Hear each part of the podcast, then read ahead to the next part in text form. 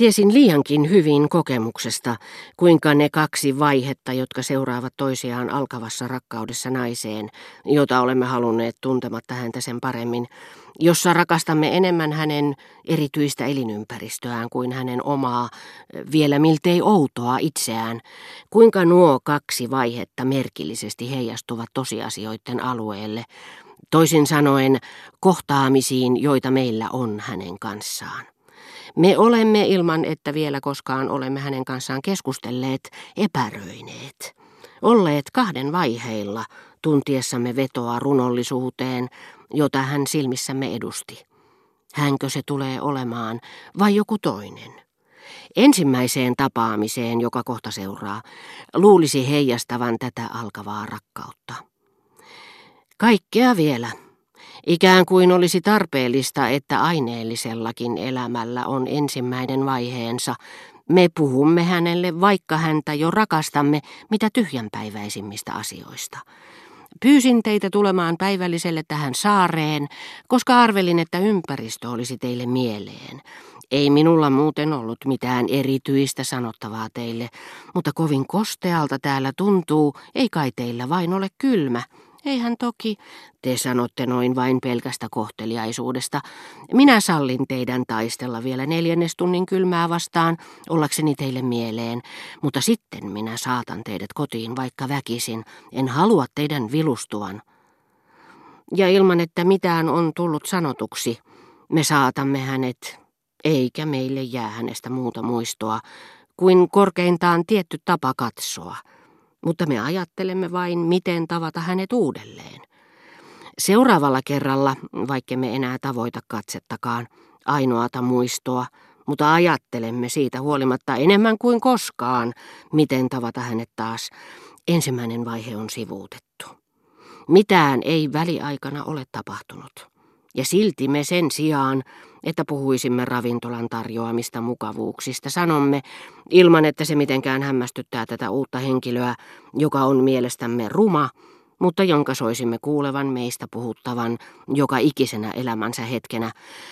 Meillä tulee olemaan paljon tekemistä voittaaksemme kaikki ne esteet, joita sydäntemme välille on kertynyt.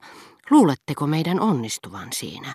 Uskotteko te meidän selviytyvän vihollisistamme? Voimmeko me luottaa onnelliseen tulevaisuuteen? Mutta tällä kertaa näitä luonteeltaan vastakkaisia, ensin tyhjänpäiväisiä, sitten rakkautta käsitteleviä keskusteluja ei tultaisi käymään. Siitä minulla oli takeena Saint-Lun kirje. Madame de Stermaria antautuisi heti, ensimmäisenä iltana. Minun ei siis tarvinnut kutsua Albertinia luokseni korvikkeeksi loppuillaksi. Mitä turhia.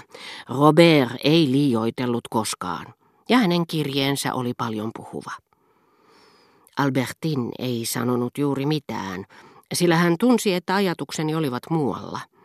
Me kuljimme jonkin matkaa jalkaisin tiheän metsikön muodostamassa vihertävässä, ikään kuin vedenalaisessa luolassa, jonka katossa tuuli vyöryi ja sade ropisi. Tallasin kuolleita lehtiä, jotka vajosivat hiekkaan kuin simpukat, ja työntelin kärjellä kastanjoita, joissa törrötti piikkejä kuin merisiilissä. Oksilla viimeiset käppyräiset lehdet seurasivat tuulta vain niin pitkälle kuin kantaa riitti, mutta sen katkettua ne putosivat maahan ja juoksivat tuulen kiinni. Ajattelin iloissani, että jos tätä säätä riittäisi, saari vaikuttaisi huomenissa entistä kaukaisemmalta.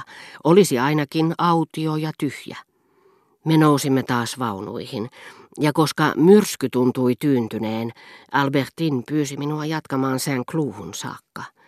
Niin kuin maassa kuolleet lehdet, pilvet taivaalla seurasivat tuulta ja muuttolintuja muistuttavat iltapilvet, joiden punasini-vihreä kerrostuma työntyi kiilana taivaalle, olivat jo valmiina matkaamaan kohti aurinkoisempia asuinsijoja. Nähdäkseen paremmin jalustallaan kurkottelevan marmorijumalattaren, joka ypö yksin suuressa kuin vasiten sille pyhitetyssä metsässä tuntui täyttävän sen hurjien hyppyjensä mytologisella, puoliksi animaalisella, puoliksi pyhällä raivolla, Albertin nousi kummun tapaiselle. Minä jäin tielle häntä odottelemaan. Hän itse, näin alhaalta päin nähtynä, ei enää vaikuttanut kookkaalta, eikä tukevaltakaan, kuten taannoin vuoteellani, missä luometkin kaulalla lähestyvien silmieni suurennuslasien alle ilmestyivät, vaan solakalta ja veistokselliselta. Seisoi siinä kuin pienoinen patsas, pinnallaan Balbekin onnenhetkien patina. Kun sitten kotonani yksin jäätyäni muistelin, että olin iltapäivällä ollut ajelulla Albertinin kanssa, että minun piti parin päivän päästä syödä päivällistä Germantin herttuattaren luona ja vastata niin ikään Gilberteltä saamaani kirjeeseen. Ajattelin näitä kolmea naista, joita kaikkia olin rakastanut, ja tulin siihen tulokseen, että elämämme on kuin taiteilijan ateljee täynnä keskeneräisiä luonnoksia, joihin kerran uskoimme saattavamme ikuistaa sen suuren ja kaivatun rakkauden. Mutta mieleeni ei juolahtanut, että ellei luonnos ole liian varhaiselta kaudelta, saattaa käydä niinkin, että me tartumme siihen uudelleen ja teemme siitä aivan erilaisen, joskus jopa laajemman ja tärkeämmänkin teoksen kuin mitä alun alkaen suunnittelimme.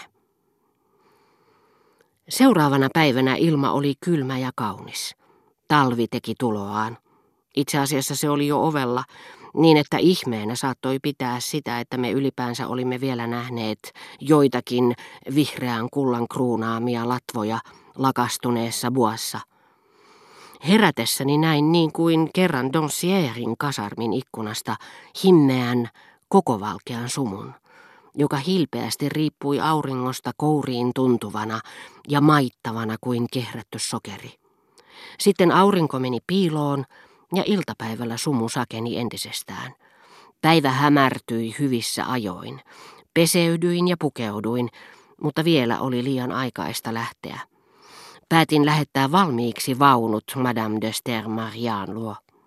Itse en tohtinut niihin nousta, en nimittäin halunnut painostaa häntä ajamaan yhtä matkaa kanssani, mutta annoin ajurille vietäväksi kirjeen, jossa kysyin, sallisiko hän minun tulla häntä hakemaan. Odotellessani kävin vuoteelle pitkäkseni, suljin silmäni hetkeksi ja avasin ne jälleen. Verhojen yläreunassa oli enää näkyvissä vain kapea valojuomu, joka sekin hitaasti hämärtyi. Tunsin hyvin tämän hyödyttämän hetken, iloja edeltävän syvänteen, jonka synkkään ja suloiseen tyhjyyteen olin Balbekissa perusteellisesti tutustunut, kun yksin huoneessani niin kuin nytkin, muiden syödessä alhaalla ruokasalissa, seurasin surematta päivän hiipumista verhojen yllä, hyvin tietäen, että se kohta lyhyestä yöstä, lyhyemmästä kuin napapiirin yöt, syntyisi uudelleen Rivbellen loimuavissa valoissa.